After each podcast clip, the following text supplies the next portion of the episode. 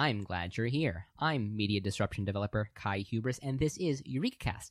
Now, where science meets technology meets you. With me, as always, is Professor Rowan Meadowlark from the Simon Amy Institute of Spirit Science. Hey there, Rowan. Hello, and harmonic scintillations from us to you, the listener, this evening. Yeah, har- harmonics, they're so important these days, now more than ever, uh, personally. Uh, Rowan, are you getting the, the proper configuration of harmonics? Have you been getting those recently? I am immersed in many things, harmonic and aharmonic, at a given time. Mm. Do they do, and they don't cancel each other out when they when they combine? They do, and Oh, they that do. that is where so much can be gleaned. Is you Mhm. know, it's not the sound of the temple bell where you reach enlightenment; it is the silence afterwards. It's the space between the anti antinodes that makes the biggest difference. and that is my viewpoint on harmonics. But something very interesting did happen this last weekend. Oh, I mean, tons tons of interesting things happen all the time, Rowan. Yes, well, fair enough, but something of note, which is the Unicode Unicode Consortium Ah, Uh, yes. convoked for the first time in several months Right. at the very least. And I, I was I was paying close attention to this because, as you know, Rowan, I am a Unicode Unicode geek. I geek out about that stuff all the time. When I see them walking by in their robes, when I see them on the televisions and on in pictures with their robes, you know, I just can't help but you know giggle. I make memes out of them. You know, all all all the sort of typical things that Unicode geeks do. Well, if there were to be a sort of a, a an organization that brought about the popularization of new media, it would be the individuals who created emojis and promulgate emojis Um, and uh, determine what is worthwhile of being rendered in an emoji. And this is what is happening now. in- emojis is the is is the original new media. yeah, Yes. absolutely. Uh, so right now in Mountain View, California, they have Hmm. been convoked together in their headquarters. They are doing a very secretive ritual. Not much is known about it, but No. uh, a a vote is cast.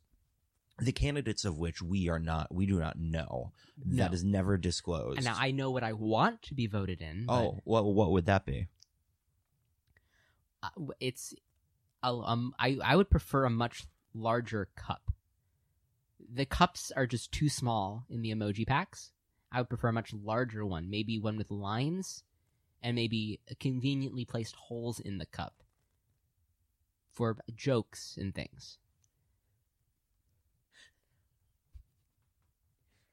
But the but the thing is, Rowan, the reason I love the Unicode Consortium is that they they believe in the emojification of culture, and I believe in that as well. But we are a far far away. We are we are many years away from the full emojification of culture. Well, you know, it's sort of a representational hieroglyphic language that we're seeing unfold in front of us. And as a language, one needs to have representations of all things that are extant and Mhm. perhaps even some concepts.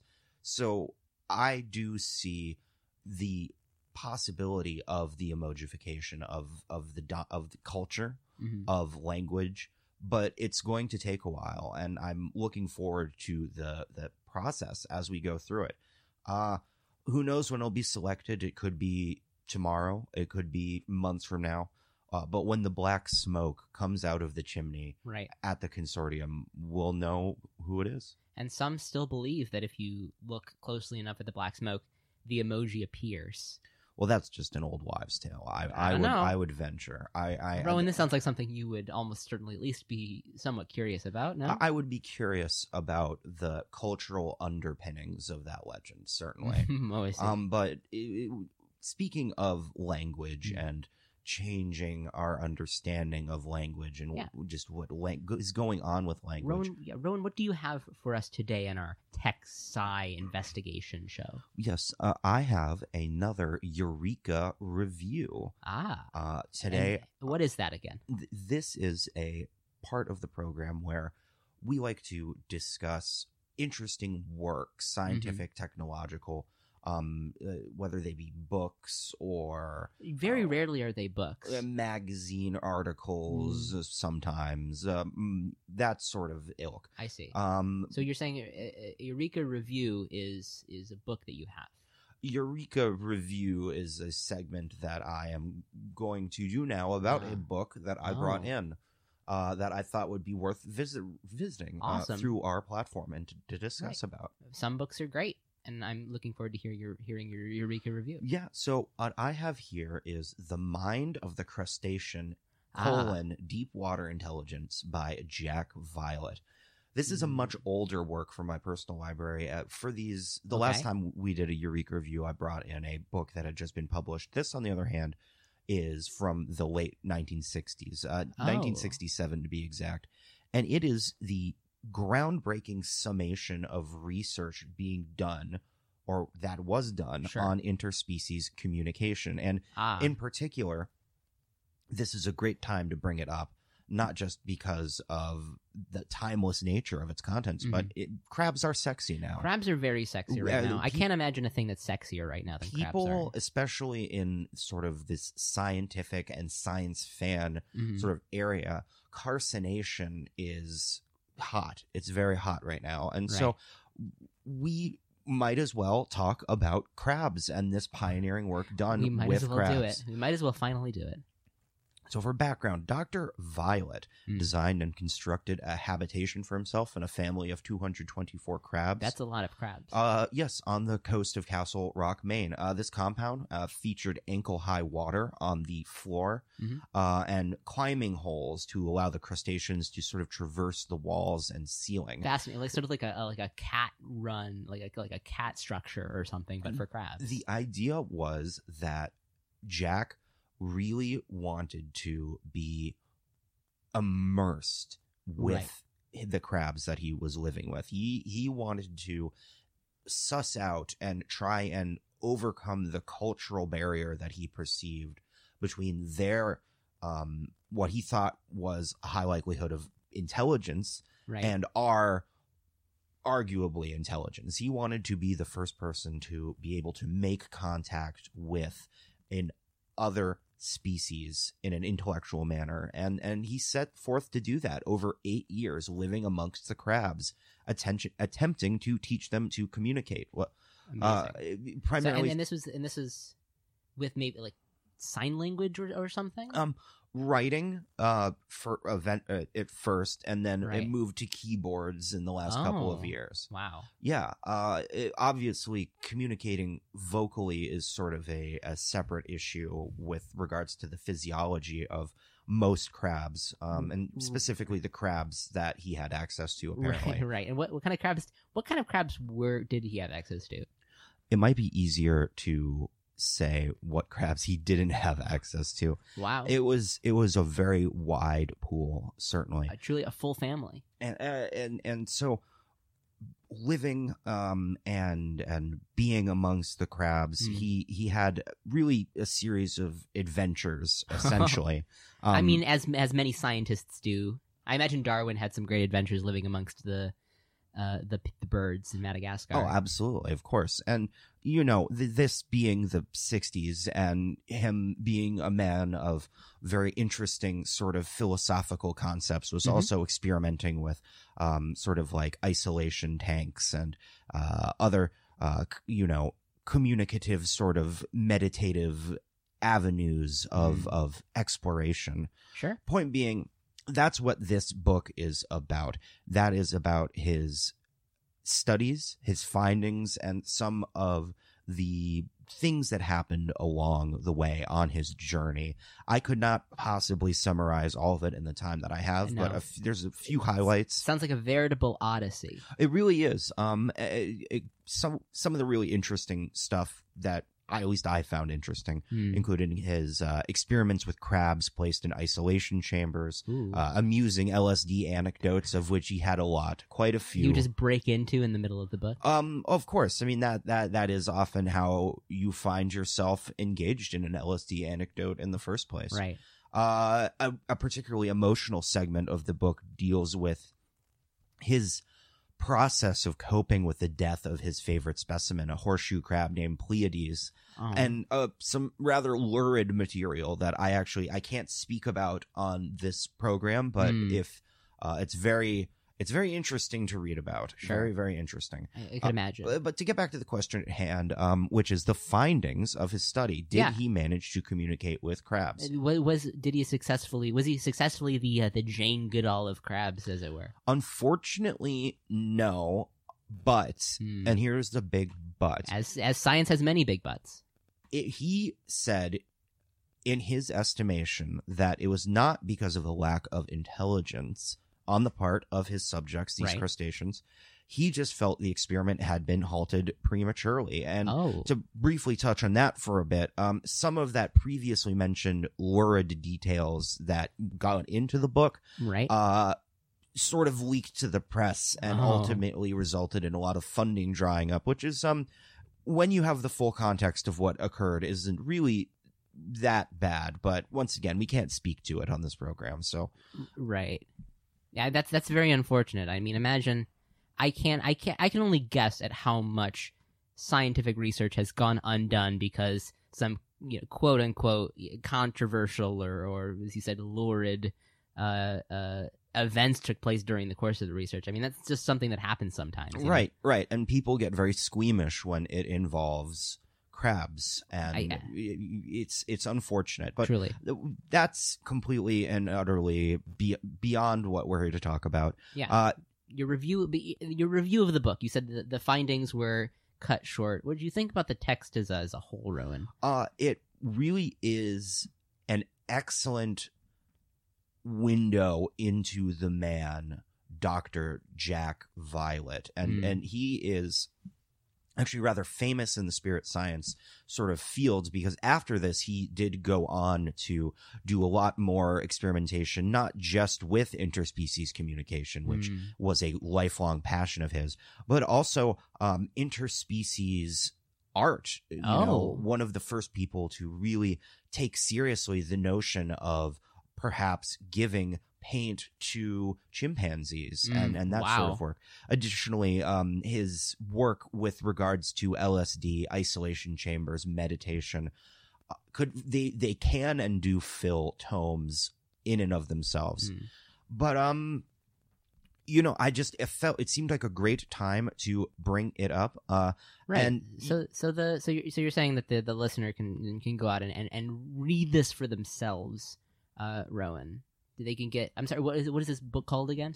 uh this is of course the mind of the crustacean deep water intelligence I see. So you can you can get that up at, at pick that up at any any major bookstore.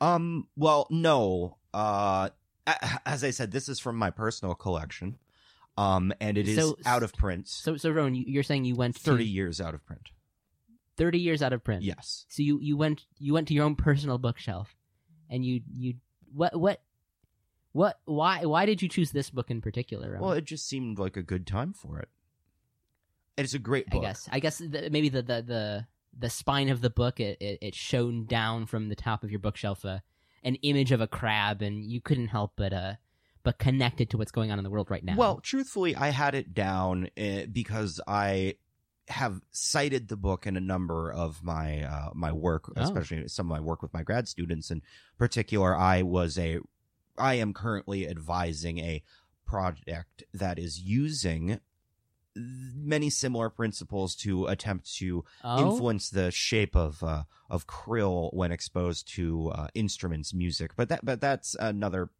once again that is right.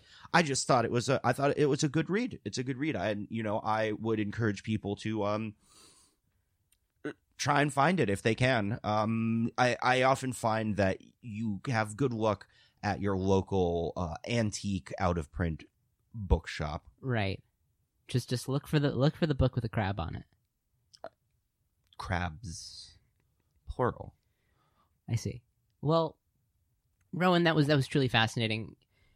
I personally wish, y- you know, the books that we bring up on this show would be more relevant to not only society, because this is certainly a societally relevant book, but but more accessible to the citizen science scientist out there looking for the book. Well, I, I ha- have and will go on the record as saying that I think that a small amount of gatekeeping is necessary to academia. I, it I makes you want it more. I it, it- absolutely, absolutely. Okay. Well, uh, thanks for that, Rowan.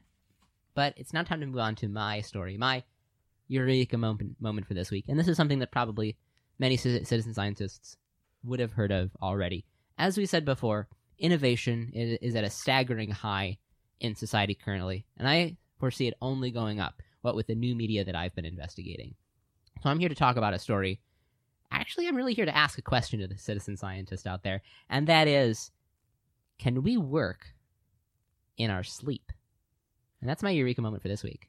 Well, going into that, just on the face of it, and I did, Mhm. I did touch on this, but I think the general consensus to that would be no, and I think the the corollary, the follow up to that would be, um, I really don't want to. So, with that in mind, please continue. Well, as scientists, we some we always we always get these answers from you know people that say no, but we say, but what if? And that's why I'm here to bring us bring a story about how a professional lucid dreamer, with the help of some researchers from Iceland, successfully filed an important work document in their sleep. A revolutionary revolutionary accomplishment for the field of sleep science, certainly. Well, I suppose it is for uh, conventional sleep science because I can say from a fact that I have a number of test subjects that I know of personally back Mm. at the Simon Amy Institute of Spirit Science. Sleep Center Ah, that have incredible, incredible gifts while sleeping and can move objects in the room. They- it's it's it's really quite fast. But can we- they? Yes. Um. Of course, we cannot publish that information. It would cause such. a panic. Okay. Once again, it's the issue it, it, it- with gatekeeping is that the people who need to know know. But I anyway, see. please continue. Right. So this story focuses on, you know, pro lucid dreamer Dosen Gutra, who is an Icelandic dream streamer and pro lucid dreamer who streams their dreams on YouTube, Twitch, and more recently Gamma, uh, the the service only hosted on the Textbox chapter Gamma. Um, so, what happens if you don't know who Dosen Gutra is? They are a uh, they're what they do is they stream their dreams on these services um, because they have exceptional control of those dreams. So fans will watch them sleeping. They will make payments to their accounts, and they will request Dosen to dream specific things. They'll write down where they want Dosen to go, what they want Dosen to do, and Dosin will then, through electrodes hooked up to their head, Uh, they will be told what they need to do, and they will dream those things. And then they will speak out loud the narrations of exactly what they're doing and where they're going.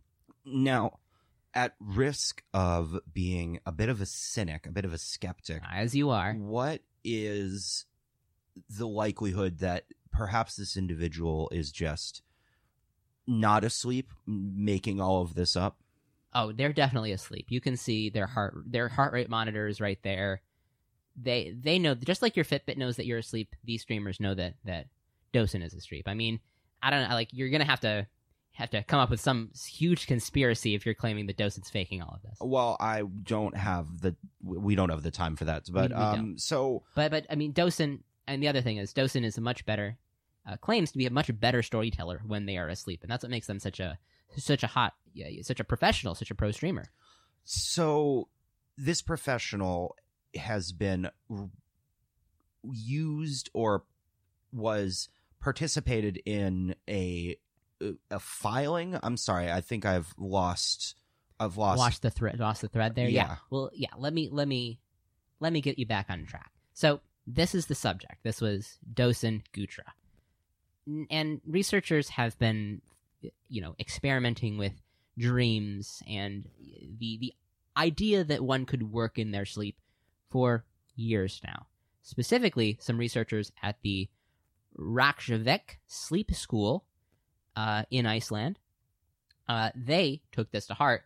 Um, they believed that people are better better critical thinkers when they're they're asleep, And it's been proven that people are about 30% more creative and innovative in their sleep, and their brains are 80% freer from everyday stresses. And because of that, they are in a great, a perfect position to do some really great work. The fact that they're so stress free. Is there not the concern that by introducing work into the dream that then they might end up being stressed? Is that not a concern? No, not really. I mean, it's, it's absurd, Rowan.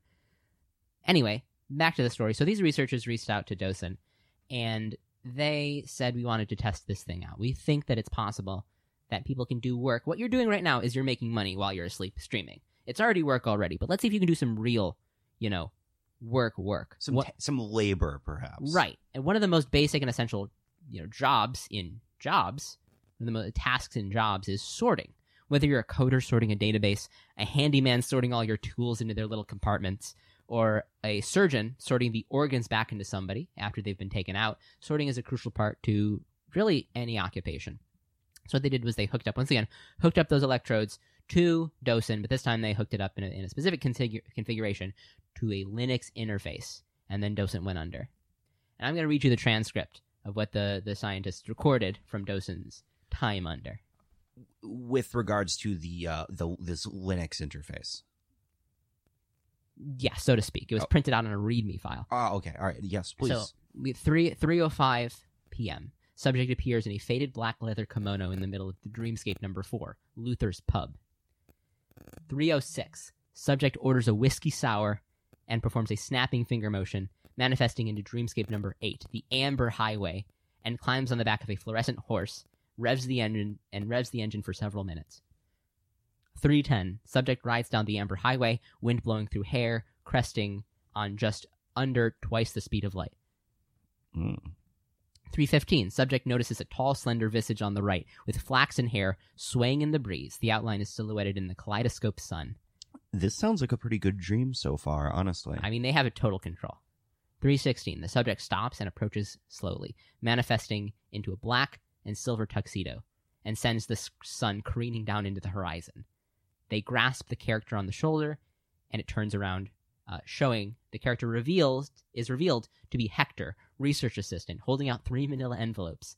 The subject proceeds to examine each for several minutes, reading through them silently. 325. The subject chooses file A, then grabs hold of a passing eagle and flies to the Dreamscape number 2, work underscore docs underscore directory city. 330. Subject races frantically through the city, uh, populated by walking office supplies. The subject begins uh, then begins sub- submitting a uh, volcano in the center of the city labeled admin. 334. The subject casts the file into the burning lava, lava successfully sorting the file. No. Wow. First of all, wow. Um, because that is. I was skeptical about the notion of a professional dreamer, but I Mm. cannot. I have experimented with lucid dreaming. Um, I was Haven't not suited for it, uh, and but the amount of control and the level of detail that's being achieved here is simply phenomenal. Yeah, and in as little as little as 30 minutes, that file that file was successfully sorted. Well, we are running low on time, but and and not to diminish the Mhm. the really quite interesting results that you've brought here, but 30 minutes to do one task seems excessive perhaps. Well, again, we think we can speed these up a lot with time and you know practice. But and, and you know this as the software gets better, we're definitely going to get better at doing this. But the thing is, if you can do any work while you're sleeping, that's just you know work above the gross. Like you're you're you're already you're already doing better than you were doing before if you think about it.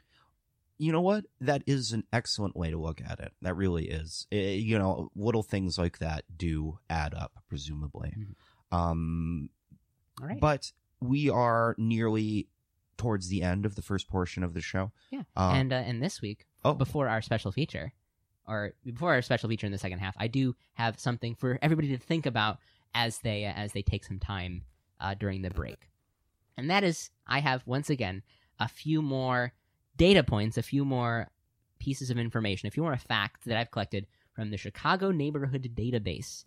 The large, expansive database of every single neighborhood in the city of Chicago. All right. I am always very fascinated to hear some of these because Chicago being what it is, there's so many neighborhoods out there that each have such a unique characteristic and bring something so distinct to the table that you honestly forget about them and you Truly. forget about the little nuances that make them so great and exciting. Right. So uh, please, Kai, take it away. Okay. Well, uh, the first one is that the Chicago Learner has voted Heighton the most disruptive neighborhood of 2021. Wow, that's pretty early on too. Yeah, they're pretty certain about it. Next one. Less than 66% of the community gardens in the Pullman Born neighborhood are literate. That's uh that is that's tragic. It's- that that that you know this sometimes what makes a, a a neighborhood interesting and unique and Right. and and rememberable is not necessarily a good thing. Right. So many people want community gardens, but they're not really asking the big questions, and that is whether those community gardens are literate. Next one. Nearly 74% of the cannabis shops in the Triangle Lou Lane neighborhood are colorful. That I can attest to. That I I do have personal experience with. Um that that seems It's a sight to behold. if anything that number seems a little bit low to me. Right. Uh, and the last one is according to census data, the near Humboldt neighborhood has the lowest rate of street horses of any neighborhood. And you know what? This might be a controversial opinion. Yeah? Good. Um, yeah, we don't need them anymore. I hardly ever see any of them. So I, I congratulate Near Humboldt for you know doing what everybody thinks is right. It's about time. Uh, so with that out of the way, um, we are going to go to a short station break. We will be back very shortly with our special feature, Hack Your Health, How to Optimize Your Lounging. Mhm. So please stay tuned.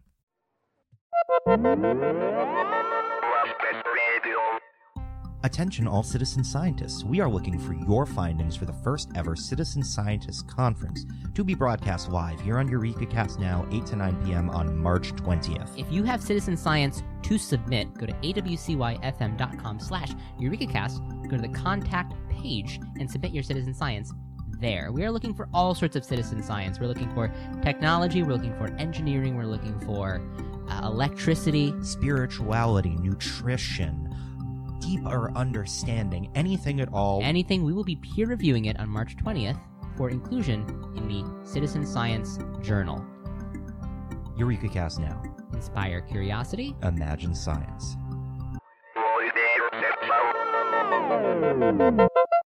And we are back. We're back. Welcome back, everybody. And for this special feature, this is one of my favorites. I think this is going to be a recurring feature, and that is Hack Your Health.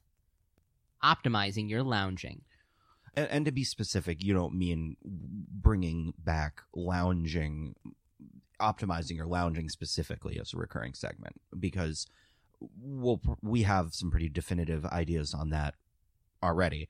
The idea being Right. hack your health. Yes. because we both agree that health and wellness are extremely important and beyond that a very fascinating and constantly innovative field of science and technology Right. And frankly, I personally believe that everything can and should be hacked to some extent. well we can may disagree on that but we both felt it would be a very worthwhile thing to talk Mhm. about lounging Lounging, it's so important and so very often overlooked. it's easy to overlook because in a lot of ways it's so ubiquitous. It's Right. you're constantly immersed in it and you're constantly in many cases doing it. Right. Uh, but before we get too far into that, there does need to be a distinction made between lounging and sleep. Right. We need to define our we need to define our terms here. Sleep and lounging are technically two forms of rest, but there is a specific there is a very strong distinction between what is considered lounging and what is considered sleep. Right. Lounging in my mind uh, Right. is the umbra that surrounds sleep. And uh, sort of sleep as this edifice and the shadow it casts is lounging. Right. It's It- like it's like there you can sit you there is REM sleep, there's deep sleep. Lounging is a, a thing that happens before sleep even occurs. It's no, and some people would call that the lounge state. yeah, the lounge hours. And and and Kai, I know that you have some specific data that you're bringing forward, but as a light worker Mm, and an accredited naturopath, sure. I feel compelled to comment on issues of wellness such as this because they are so important and It's part of your oath. people are yes one of my many oaths to help educate people and alleviate suffering and so if i may i just want to take a moment to discuss between healthy relaxation or lounging and unhealthy Yeah, relaxation I mean, or lounging and this is important. I'm glad you brought this up because we have reason to believe that almost 60% of Chicagoans, uh, it's possible that all, almost 60% of Chicagoans are lounge deprived. They haven't been getting their essential daily lounge uh, requisites. Well, many neighborhoods, especially on the east side, find themselves in lounge deserts where getting access to good, healthy lounging is uh, very, very difficult. right. But so to set the ground rules and once again to educate people who might not know that the harm that they are doing to themselves, Mm, good lounging or relaxation is at its core a little stressful. Certainly. You have to be mentally present. You have to be mindful. You have to be vigilant to maintain your best wellness benefit from your lounging time. Right. It's kind of like it's kind of like there's actually three in, in the fight or flight response. There's actually a third lounging response that so many people forget, but it's probably the most important. Absolutely. And and there are deep deep roots to what the human body accepts as lounging, what it evolved to how it evolved Yes. to lounge. And so when you think of what unhealthy lounging looks like, Right. think Just you think can, about it. you can think of things that are so far removed from this primordial this this hunter gatherer Yeah. Lounging that we evolved to be. the citizen scientists things would have come to their mind uh, things as simple as you know s- sitting on a couch or watching tv uh, sports games, reading romance novels, video games. All these are activities that that sort of numb the mind and diminish your inner light, frankly, in a Mhm. general sort of way. Uh, Yes. And and what and this is scientific fact Oh, it's it's well established, well Right. established. And on the other hand, one might wonder what does healthy lounging look like? Right. And and these are going to be things that spark the imagination, that lead to growth and sort of having an active lounge.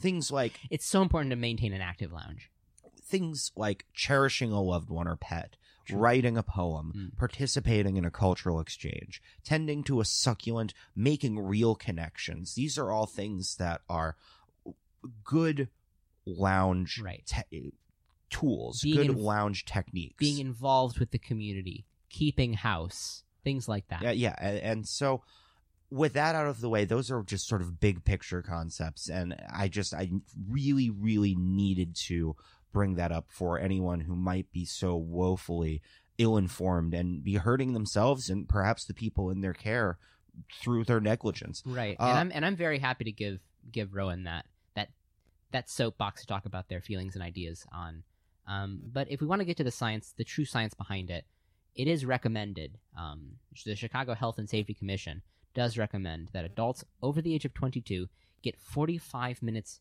of lounging a day. And they also you know recommend that children and young adults get between 1 and 1.5 hours a day of lounge or lounge adjacent activity. And these are based off of, I'm assuming, government sort of estimates and right it's like the food pyramid. Yeah, exactly. yeah it's going to be different it's going to be a little bit different for everybody but that's those are the those are the averages um, but from a product, productivity standpoint it's been found that adults don't start suffering and and lose the ability to carry out their daily work and tasks until they start getting less than 30 minutes of lounging a day. Um, which is which is horrifying. There are people that there are so many people out there that are just not getting their requisite 30 minutes a day. 30 sounds so low, low too. Even the recommended of 45 minutes that's you know as you so aptly put the food pyramid you know it's uh, similar idea of like or the my plate. 2000 calories is enough to sustain you and keep you alive but it's not enough to lead a comfortable life. It's not a certainly any way to be healthy in a real terms. Right. And I feel that's similar to the 45 minutes criteria where you can subsist on 45 minutes of lounging, but surely more is required to have any quality of life. Yeah, I mean this is also this is also the same government organization that said you need eight hours of sleep, which we all know is is not untrue, but certainly certainly less true than one would think it would be. exactly a great a great way to put it on. Um, so the thing is, from a productivity standpoint, 30 minutes is all you need if you want to, if you want to continue to do your work and your tasks and, and not lose any of that crucial productivity uh, in your life. It's been found from rigorous scientific research that the body does allow you to, however, and and this is this is sort of going from the fact that even 30 minutes for a busy scientist, for a citizen scientist, even like yourself who are listening, you might not find the time in the day to, to dedicate 30 minutes to lounging. You know, we all have those bad days. We all have those bad days where we can't fit in a lounge. Yeah, certainly, certainly. It's um, miserable, but it does occur. Exactly. So that's why, um, you know, evolutionarily, we've started, uh, we, we've been given the gift of being able to bank some of our lounge time for uh, quite a long time. So lounge banking is is something that works, and you have to do a lot of work to figure out how much you're going to lounge and, and how much you're going to bank and stuff like that. You know, work on the spreadsheets, but it's something you can actually do. Well, I imagine it's going back to the evolutionary purpose of lounging and sort of that context. Right. I imagine that there would be times where early man and woman would be sure. out on in the savannah uh, being completely unable to lounge for no. long periods of time so a mechanism with which the body can build up a a surplus of lounge, lounge bank. pain a yeah. lounge bank perhaps um, and then dole that out over periods of famishment of yeah. not being able it makes sense it makes a lot of sense to me is all i'm trying to say yeah um yeah most definitely uh, it's been discovered that you can bank a total of 10 lounge hours every month, hmm. which can be used later on. Again, these are averages, but you know, around 10 lounge hours. You can bank for up to several months, and you can use them at, you know, years down the line. Lounge hours even carry over to the next years. Um, but after accruing 200 lounge hours, you can only bank about five lounge hours a month. So it's sort of a a, a steep drop off. But you can hmm. still bang you can still bank quite a few over your time, you know, lounging. Some people bank until they retire and then they just coast on that lounge. It's important to remember that these are average lounge times though. Most lounging is done inefficiently. You're not using the most for your lounge. You're not getting the most lounge hour for your real world hour, so to speak. If it's good quality lounging, you can nearly double that efficiency. So you can lounge for 30 minutes and get one whole lounge hour. Hmm. But if you're not in a good, like you said, if you're not in a good environment, if you're not lounging in the appropriate ways, you can cut that, that down to like a half or even a third. Well, it's it's just a matter of exactly a wasteful sort of attitude to lounging as opposed to doing it mindfully. Yeah, Exactly. You need to you need to mindfully mindfully lounge. You need to feel your body accruing those lounge hours. Um, and there are two major components. This was, and this is a little bit more of a scientific explanation to what Rowan said at the beginning. But there are two major components for getting the most out of your lounge, to having the most optimal lounge. That's what we're here to do. We're here to optimize our lounging. Remember, and that is, is the first one is environment. So where you are when you're lounging, what you experience, things like that. So, um, for the optimal environment, you want your eyes to be exposed to only about 60% of the luminosity, um, the, the luminescence around you as compared to your skin. There are many different ways that you can achieve this, maybe some sort of uh, tinted glass or something in front of the, in front of your eyes that is not in front of your skin. Hmm. Um, something like that. I'm, I'm, sure they I'm sure they, they sell or you can somehow make or fashion something like that. The next one, so that those are those are your eye senses. Um, now, your nose senses, you want to be. There are many different things you can be smelling. There are definitely. You, we've experimented with smelling lavender and cinnamon and all these different things. In, incense, I would hope as well. Right. We've we've tried all the different smells, and we realized that the most the most optimal scent to be lounging to is the smell of say salt water. Well, that that to me, I am somewhat uh, concerned and confused as to Oh. how that was the case because, uh, speaking from my experience and sort of the naturopathic understanding Sure, the established naturopathy. of of uh, of lounging is that you want to have incense. There needs to be sort of a smokiness that that optimal healthy lounging occurs in for uh, with many other smells besides salt water. Not to disparage salt water, which has its purposes, but I'm just where did where where where did you get that? How do what did you do a full? We did a What I- we did full full tests. I just I would love to see the candidate, um, the candidates that you put forward for this study. I'm just it's, you know, I'm Well, yeah, I, we we primarily yeah we primarily put yeah, Chicagoans, and I mean this may even be a cultural thing. I don't I don't know to what extent culture plays into it. I don't think a lot because culture doesn't tend to affect science very much. But you know, from from our from our hard data from our tests, we've realized that no instant really compares to nice natural salt water. well I we can uh, we can agree to disagree. Agree to disagree. Certainly not chlorine. Let's agree that chlorine. Well, chlorine. If I if I'm lounging, I don't want to be anywhere near chlorine. I don't want to be in the same room as chlorine. I want to be in the same city as chlorine. Well, if if at all possible. So that's so that's the smell. The next one for sounds. We've again we've experimented with different things. We've experimented with chanting and things like that. We've realized that rolling waves is the, is the most optimal lounge sound. Once again, you you bring about this notion that you you said that you tested chanting, but we have Uh, and we did the best that we could. clearly this is this is um a, such a wasted opportunity on your part because I have chanting that you would not believe. Um, there is results that we can achieve in meditative states, which is granted Mm. very separate from lounging. It falls within rest right? right? but there is enough bleed over to where there is some some incredible chanting that I could have gotten gotten for you for the purposes of this experiment, and I think that would have skewed things Really, in a positive manner. I think it would have. I don't I don't think so, but you know you can you can believe that, Rowan. We did the hard we had did the hard evidence. Until you bring us the hard evidence, I I'm only gonna go what we've done through testing. There is a saw. very specific type of Cajun chanting that occurs really in the bayou outside of Baton Rouge. where that I think would lounging I think would blow the listen. If there is a people that know to lounge, it is Louisianians. They call it the Big Easy.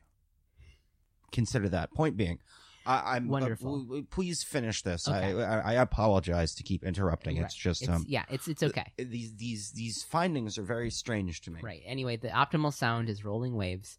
The next one, the optimal temperature, so what you're feeling around you using the the sense of your sense of temperature. Uh, You want to be at a temperature between 75 and 80 degrees.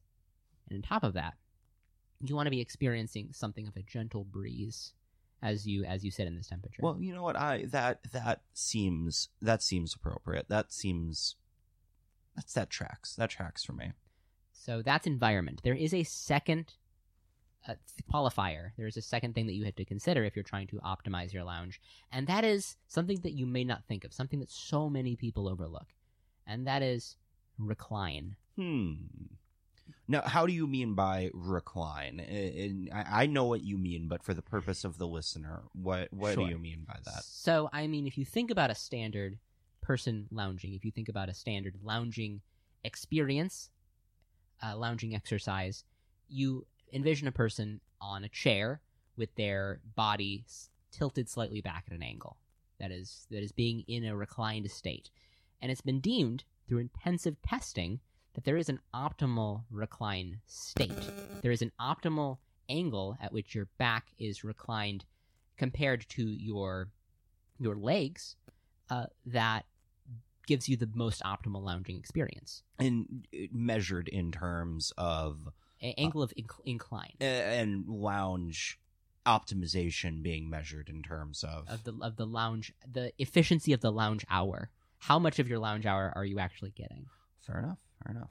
So it's it's it's been deemed that that angle of incline is 40 degrees. So if you start off laying down, if you lounge up, if you if you recline up 40 degrees, that is the optimal lounge. Just right before that 40 that that crucial 45 degree mark. Right under that, that's the optimal lounge. So just poised to almost slide off of whatever surface you're lounging on. Yes, and again, it's it may be a stressful scenario that you have to keep yourself from lounging off, but that you're going to get the best lounge from that. What wellness is stressful. Having good wellness is stressful, It's and having good lounging hygiene is also stressful. As as once again to go Mm. back to the gatekeeping issue, but that's Right. another discussion.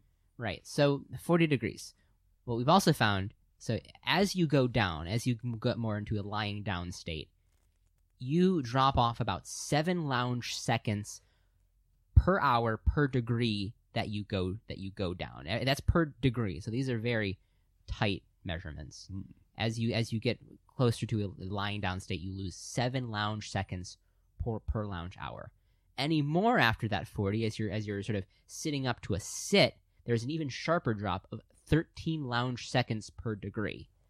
So if you do the math on this, if you're sitting upright at a 90 degree angle, if you're sitting, you know, you're sitting like somebody would typically sit down, you'll have lost more than 20, uh, 10% of your lounge efficiency as compared to your lounge hour. You're only getting, you know, 40 you know 48 or so per s- 40 48 minutes out of your 60 minute lounge hour Wow, that's quite fascinating. Um, it's truly horrifying so i couldn't imagine anything worse So these these this is really quite interesting results that you have brought forward. Um, with all of this in mind, may I then ask what is your lounging schedule like? Have you used any of these findings in conc- in a concrete manner with regards to how you lounge now, Kai? Well, here at tech brothers laboratories worked into our work schedule we do have every single every single month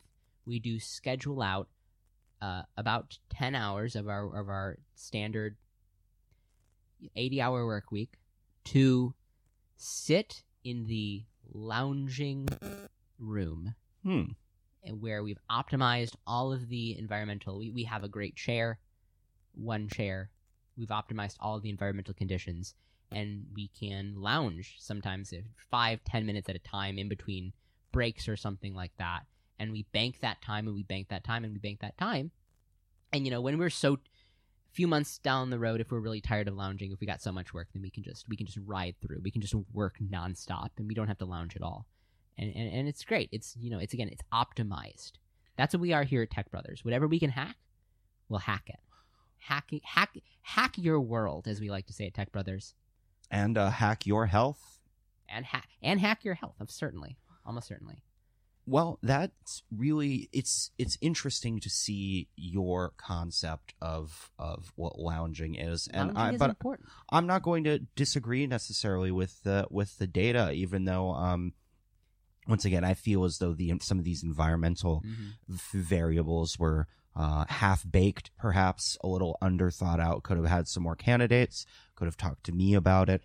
And the recline, I have to admit, is I really didn't expect to see that coming, and I Mm. had never even thought about angle of incline as being so influential. It makes sense though. It, really is. does. It's probably the most important thing. Um, so don't forget it. Well, that and of course what you choose to do with your time as you're lounging, because mm-hmm. you can have the most perfect environmental conditions put together, and you can do all of the accounting that one would want. But if the actual activity while lounging is Right. unhealthy, then it's all for naught, and I think that needs to be stressed. You'll never get into your into the lounge state, unfortunately. Well, that's the special feature. To end the show, I think we do have a citizen science. Is that right, Sir Erwin? Of course, of course. And this is a very, very fascinating one. Oh, That comes from an individual who is concerned, um, or concerns themselves with the existence Mhm. of giants in ancient times. Giants. Yes, uh, there is some very interesting, if not compelling, evidence for sort of in geologic time scales prior there being several thousand foot tall uh, trees and and mile large individuals chopping them down.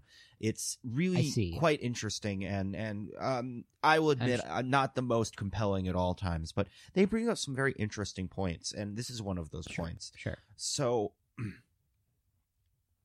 through history, we are absorbing light and also combusting dense things into huge volumes of gases. We are building excess electrons in the atmosphere, causing global warming, and this is the reason everything has gotten smaller. Pressure.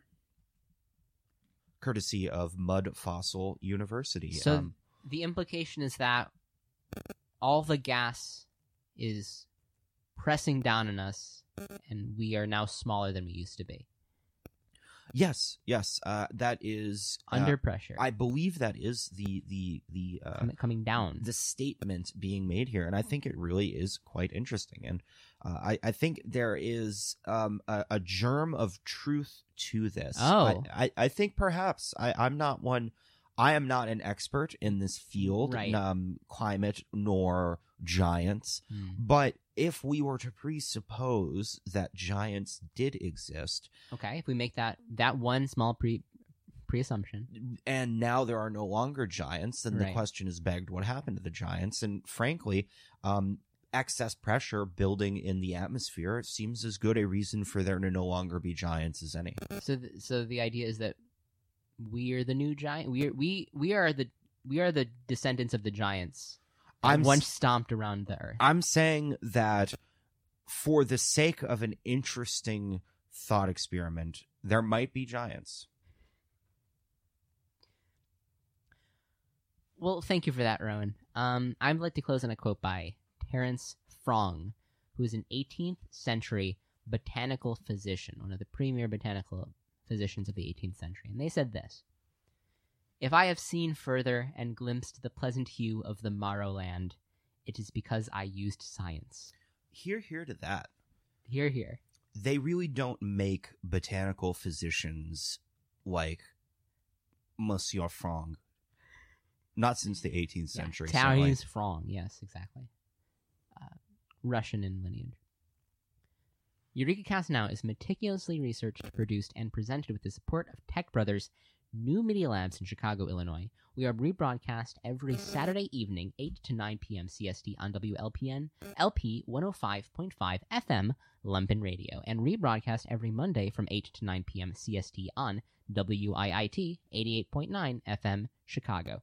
If you'd like to get in contact with us, which we I'm pretty sure you do, you can follow us at EurekaCast on Twitter and on Instagram, and you can visit our website at awcyfm.com slash EurekaCast. Rowan, I think we have some other social media, is that correct? That is very correct. Uh, and if you do engage in those other forms of social media, please feel free to find us at facebook.com slash awcyfm or send an electronic mail to awcyfm at gmail.com where you can share with us any technological, scientific, or spiritual breakthroughs you've witnessed or participated in.